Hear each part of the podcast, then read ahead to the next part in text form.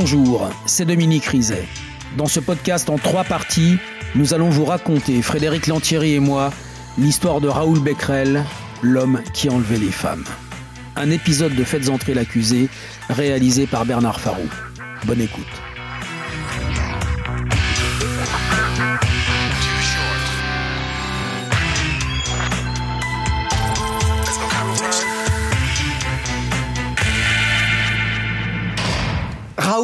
Becquerel. Quand il avait besoin d'argent, il volait des femmes. Il les menaçait jusqu'à ce qu'elles donnent leur carte bleue. Et quand il les tenait sous sa coupe, il les violait. Au total, six victimes, de Bordeaux à Senlis. Pourtant, dès la troisième, la justice le tenait. Il était sous les verrous, mais elle l'a relâché et il a recommencé trois fois en deux mois. Tout ça pour une question de procédure.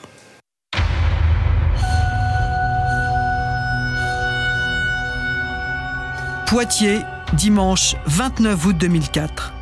Le jour est à peine levé quand la grille du commissariat s'ouvre.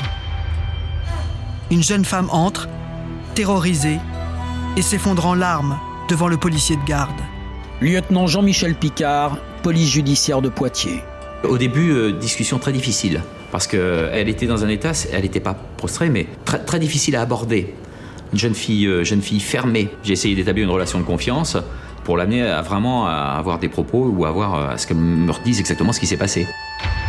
Caroline. Je leur ai raconté que voilà, je m'étais fait euh, agresser, qu'on m'avait euh, volé ma carte euh, bancaire sur Angoulême et que euh, un individu que j'avais m'avait mis dans le coffre de la voiture et que j'étais arrivée euh, à Poitiers et qu'il était parti. Voilà. J'ai dû raconter quelque chose comme ça. Son audition s'arrête là. Et moi, cette fille, je trouvais que c'était pas cohérent. Pour moi, c'est, ça allait plus loin que ça. Son, son état, son état faisait que, à mon avis, ça cachait quelque chose de plus grave. Que dissimule la terreur de Caroline? Patiemment, le policier réussit à la mettre en confiance. J'étais la première personne, le premier interlocuteur, et puis je l'écoutais.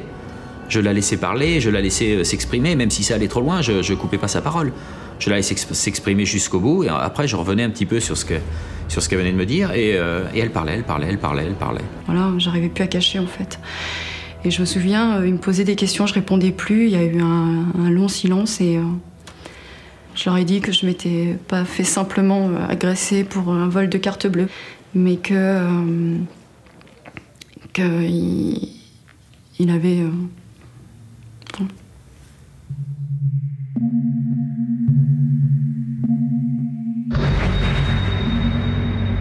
Le silence de Caroline cache un calvaire qui a commencé la veille au soir.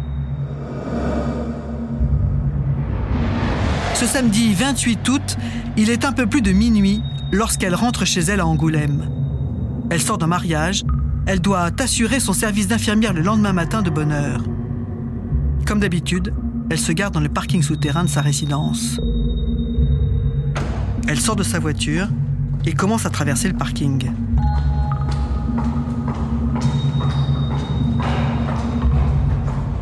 J'ai entendu des pas, mais pas du tout euh, le temps de réaliser, de me tourner. euh, ça s'est passé vraiment très très très très vite, quoi.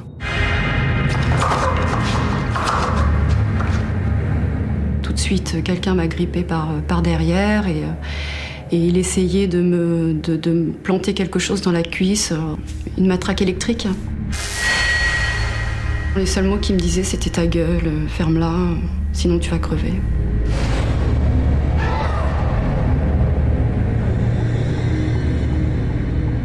Il m'a m'a demandé de retourner dans la voiture. Il a demandé les clés de ma voiture, il a pris euh, la place du conducteur et, euh, il m'a ordonné euh, de m'asseoir à côté de lui. L'homme démarre. Il sort du parking et commence à rouler dans la ville, au hasard. J'étais tétanisée, quoi. On comprend pas ce qui se passe, on, on est tétanisé, paralysé de peur, quoi. Tout en roulant, l'homme réclame sa carte bancaire et son code. Puis il se gare tout près d'un distributeur automatique et sort pour retirer de l'argent. Il m'a demandé de rester dans la voiture, qu'il gardait un œil sur moi et que fallait surtout pas que je bouge, qu'il fallait surtout pas que je que je fasse quoi que ce soit.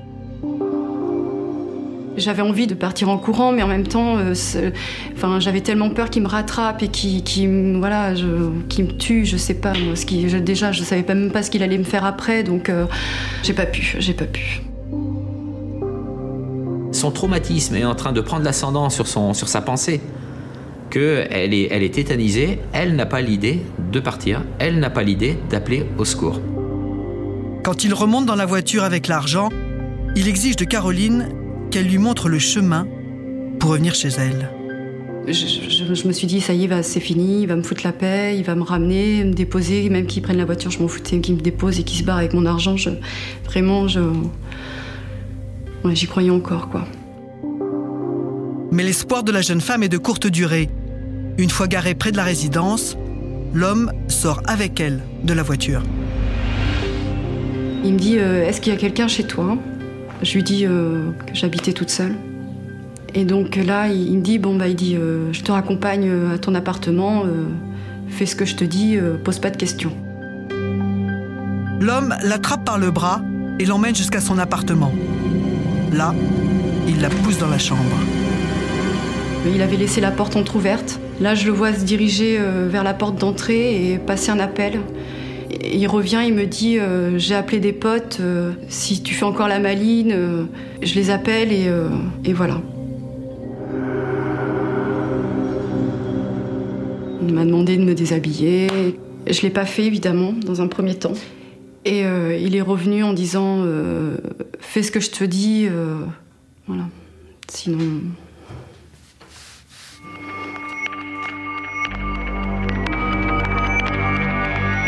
Terrorisée, Caroline va subir à plusieurs reprises les assauts de cet homme.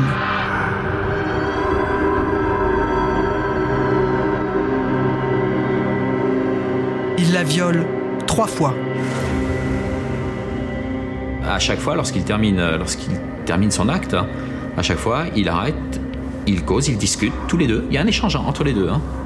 Et il va se laver une fois, il revient et il continue.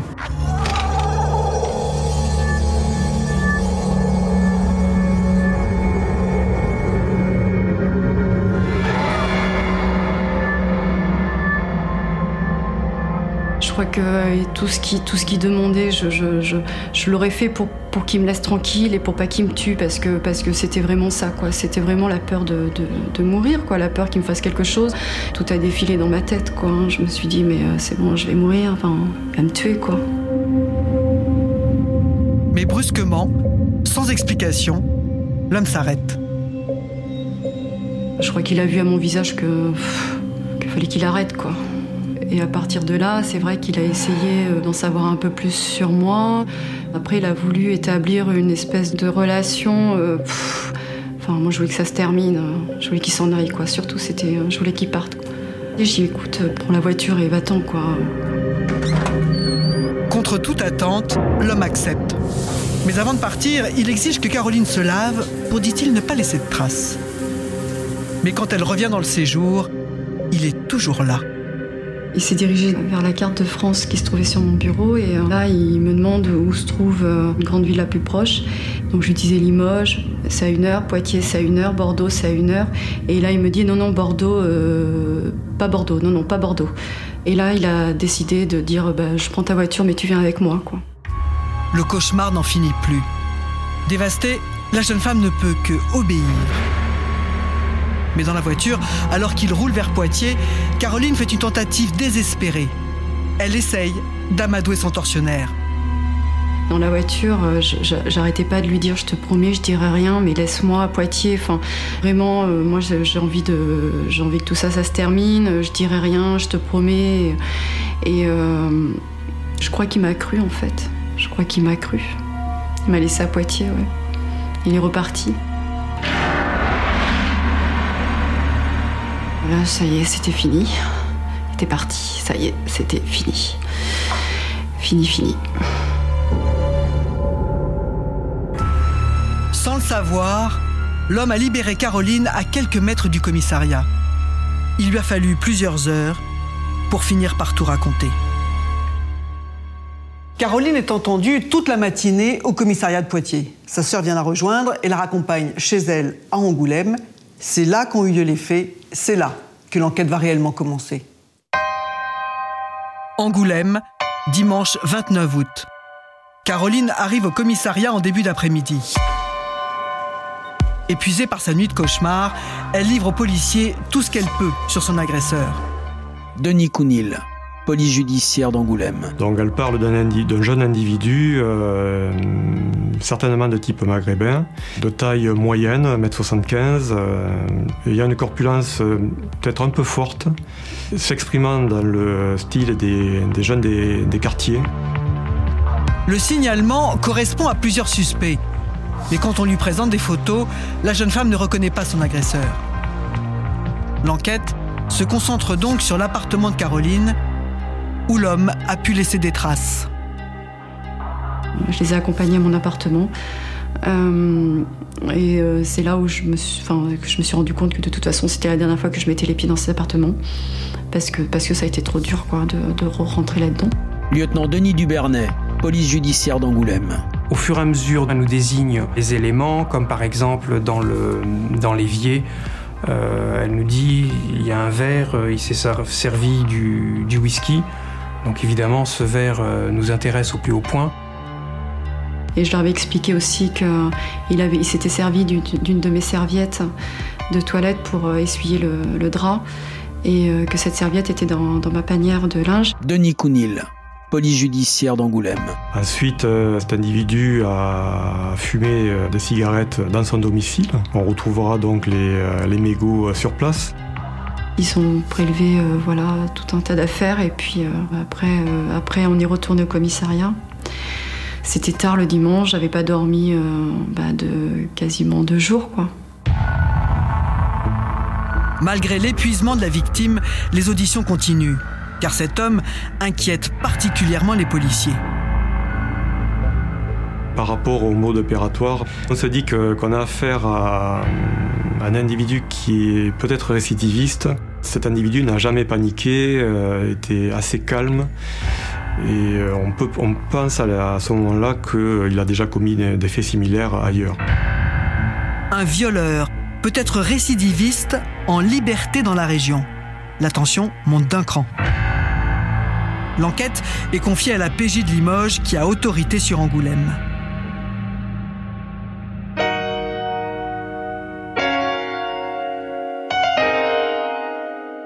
Commandant Elisabeth Cassagnol, vous reprenez l'enquête à ce moment-là.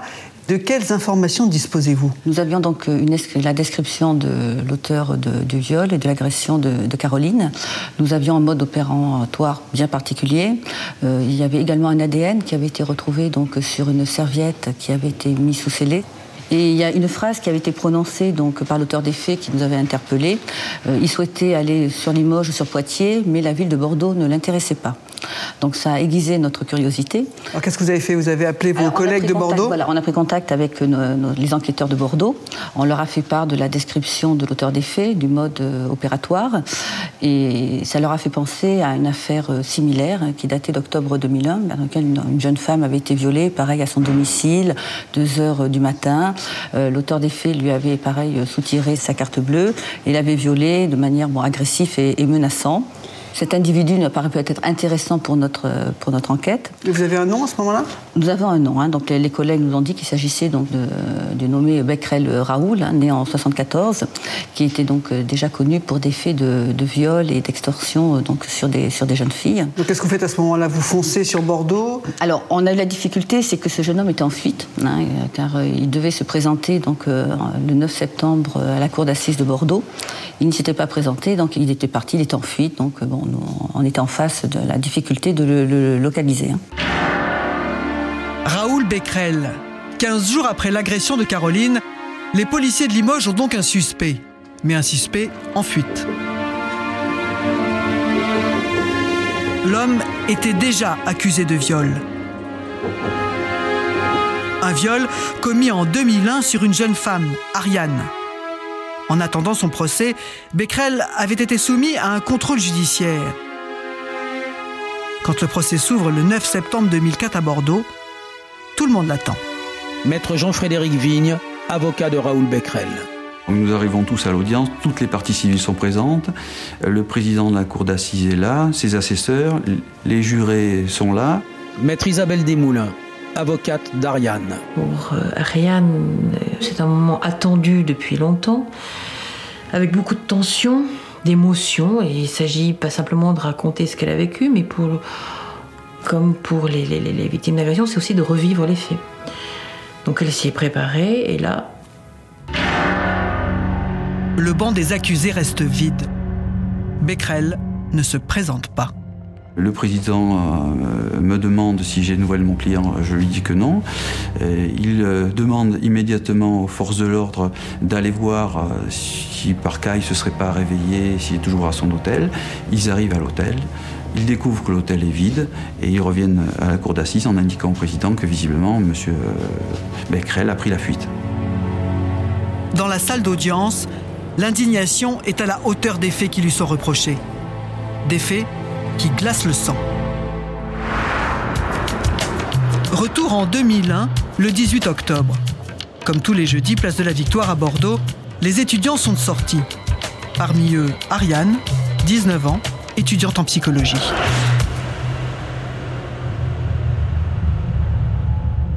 Vers 2 heures du matin, les bars ferment. La jeune fille quitte ses amis pour rentrer chez elle rue Sautéron, à quelques pas de la victoire. Major exceptionnel, Corinne Nauchevriot, brigade criminelle de Bordeaux. Elle rentre chez elle, dans le hall d'entrée de l'immeuble, elle constate une panne d'électricité et une très forte odeur corporelle qui, l'interpelle. Maître Isabelle Desmoulins, avocate d'Ariane. Elle est un peu sur le qui-vive, quelque chose d'étrange, et puis on ne se fie pas toujours à ses intuitions. Elle rentre dans son appartement. Et dès qu'elle pénètre dans son appartement, eh bien, elle est agressée. Elle est de suite plaquée, donc euh, par euh, une personne, donc qui lui met un couteau sous, sous la gorge. Il demande du pognon. Et il lui dit euh, donc je veux ta carte bancaire et, ton code parce que il dit je l'ai pas trouvé, je ne l'ai pas trouvé dans ton appartement. Et c'est là où elle comprend que l'appartement a été fouillé avant qu'elle rentre chez elle. Terrorisée, la jeune femme donne sa carte bancaire et son code mais l'homme ne s'arrête pas là. Il accouche sur son lit, sur le... à plat ventre.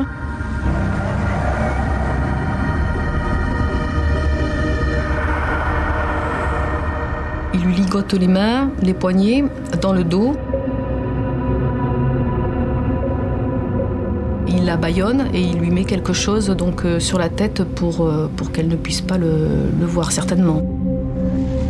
Mais très vite, Ariane se rend compte que les liens ne sont pas serrés et que le baillon ne tient pas. Elle parvient à se défaire du baillon et là, elle ne crie pas parce qu'elle a senti qu'elle pouvait le déstabiliser, mais qu'il pouvait perdre pied à tout moment et devenir dangereux. Quand elle voit qu'il devient plus, plus insistant en fait, donc qu'il s'approche d'elle parce qu'il se couche sur elle, elle lui dit qu'elle a le sida, elle lui dit qu'elle a ses règles, elle lui dit qu'elle a un tampon.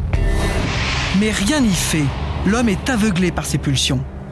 D'un coup de couteau, il déchire l'arrière du pantalon d'Ariane et ses sous-vêtements.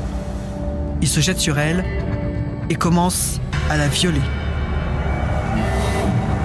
Et tout à coup, il a commencé à l'agresser sexuellement. Hein, et il se trouve que le, euh, le lit s'est effondré.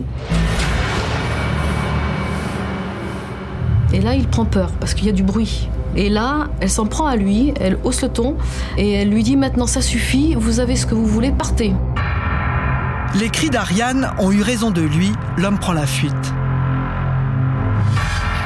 Le lendemain matin, au commissariat, la jeune fille ne saura pas décrire son agresseur. À aucun moment, elle n'a pu le voir. Seul espoir pour la police, que l'homme ait laissé des traces dans l'appartement. Ce qu'on recherche, c'est tout ce que l'auteur a pu toucher pour essayer d'avoir de, de, de l'ADN. Et ce qui nous a interpellés, c'est que l'auteur a utilisé en fait une chemise de nuit qu'il a utilisée pour euh, s'en servir de cagoule. Sur cette cagoule, la police scientifique découvre un ADN masculin. Un ADN malheureusement inconnu. Quelques jours après l'agression, la victime met les policiers sur une nouvelle piste. Ariane, en recevant son relevé de compte bancaire, va s'apercevoir que la carte de crédit qui lui a été dérobée a servi à l'acquisition de billets de train par son agresseur. Grâce au numéro de carte bancaire, la police finit par retrouver la trace de ce billet de train. Elle apprend même qu'il a été échangé dans un distributeur automatique. Sur ce billet, on pense qu'on va pouvoir exploiter des traces. Donc soit des traces, euh, soit une trace ADN, soit une trace papillaire. Donc pour nous, il est capital, étant donné que nous n'avons pas d'éléments, il est capital qu'il nous parvienne. Seulement voilà, il faudra plusieurs mois pour mettre la main sur ce billet et plusieurs mois encore pour recevoir les résultats de l'analyse. En 2003, plus d'un an après les faits, la police tient enfin une piste sérieuse. Alors, il y a une empreinte, c'est positif, mais en plus, cette empreinte était exploitable. C'est-à-dire qu'elle comportait toutes les caractéristiques pour pouvoir être comparée avec la base de données. Cette empreinte euh, est identifiée et elle nous donne un nom, donc celui de Raoul Becquerel. Raoul Becquerel, un nom bien connu des services de police. Cette époque, en 2003, il est même déjà en prison, en Picardie, à la suite d'un vol. Les enquêteurs bordelais font prélever son ADN. Il se révèle être le même que celui retrouvé sur la fameuse cagoule.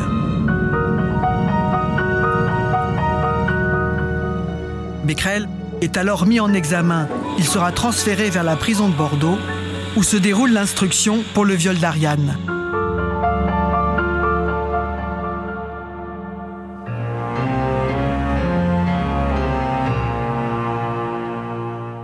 Dominique, comment se fait-il que Raoul Becquerel comparaisse libre à son procès en septembre 2004 Eh bien Frédéric, parce qu'un grain de sable s'est glissé dans la procédure judiciaire. Le 26 avril 2004, la juge boucle son dossier et demande le renvoi de Raoul Becquerel devant la cour d'assises. Simplement, elle va faire une toute petite erreur d'écriture qui va tout faire basculer. Et c'est quoi cette erreur? Eh ben, Pour bien comprendre, quand un juge demande le renvoi d'une personne devant la cour d'assises, il doit rédiger une ordonnance de mise en accusation. Ça, c'est celle de Becquerel. Et si la personne est en détention préventive, si c'est un prévenu, et que le juge souhaite qu'elle reste en prison, il doit remplir une prise de corps. La prise de corps, c'est une phrase qui dit ordonnons la prise de corps de M. Becquerel. Et ça, la juge d'instruction ne l'a pas fait Non, elle ne l'a pas fait volontairement. Elle a eu raison de ne pas le faire parce que cette juge d'instruction, elle se tient au courant de la loi. Et une nouvelle loi vient d'être votée pour simplifier la procédure pénale. Et cette loi dit que on n'a plus besoin d'écrire cette phrase, la prise de corps, on peut l'oublier, que ça sera systématique, que même si le juge ne l'écrit pas, la personne de toute façon restera en prison. Mais Frédéric, entre le vote de la loi et le décret d'application, bah, il y a une parenthèse, d'accord? Une parenthèse, un temps qui s'écoule, et la juge, elle est au milieu de cette parenthèse.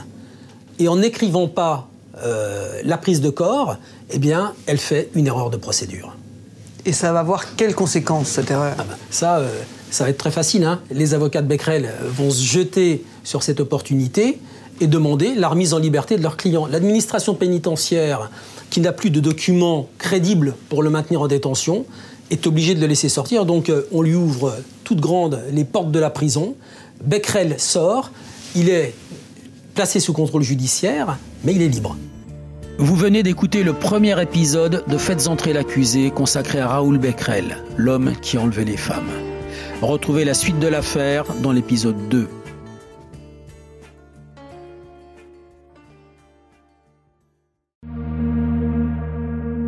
Bonjour, c'est Dominique Rizet. Une poignée de secondes, voilà tout ce qu'il faut pour qu'une vie bascule. Juste une poignée de secondes. Un sursaut, un instant où le destin bifurque dans une direction ou dans l'autre. Sur le coup, je pensais pas qu'il était mort parce que je voyais pas de sang, on voyait rien, quoi, en fait. Sébastien s'est jeté sur son père. L'affaire Grégory, l'affaire Daval, l'affaire Cahuzac, vous les connaissez toutes, ça fait 40 ans que je vous raconte ces destins brisés. Aujourd'hui, dans l'instant où, découvrez les confessions de ceux qui sont au cœur de ces affaires. Ils me racontent et vous racontent ce qu'ils ne pourront jamais oublier. L'instant où un podcast BFM TV raconté par Dominique Rizet.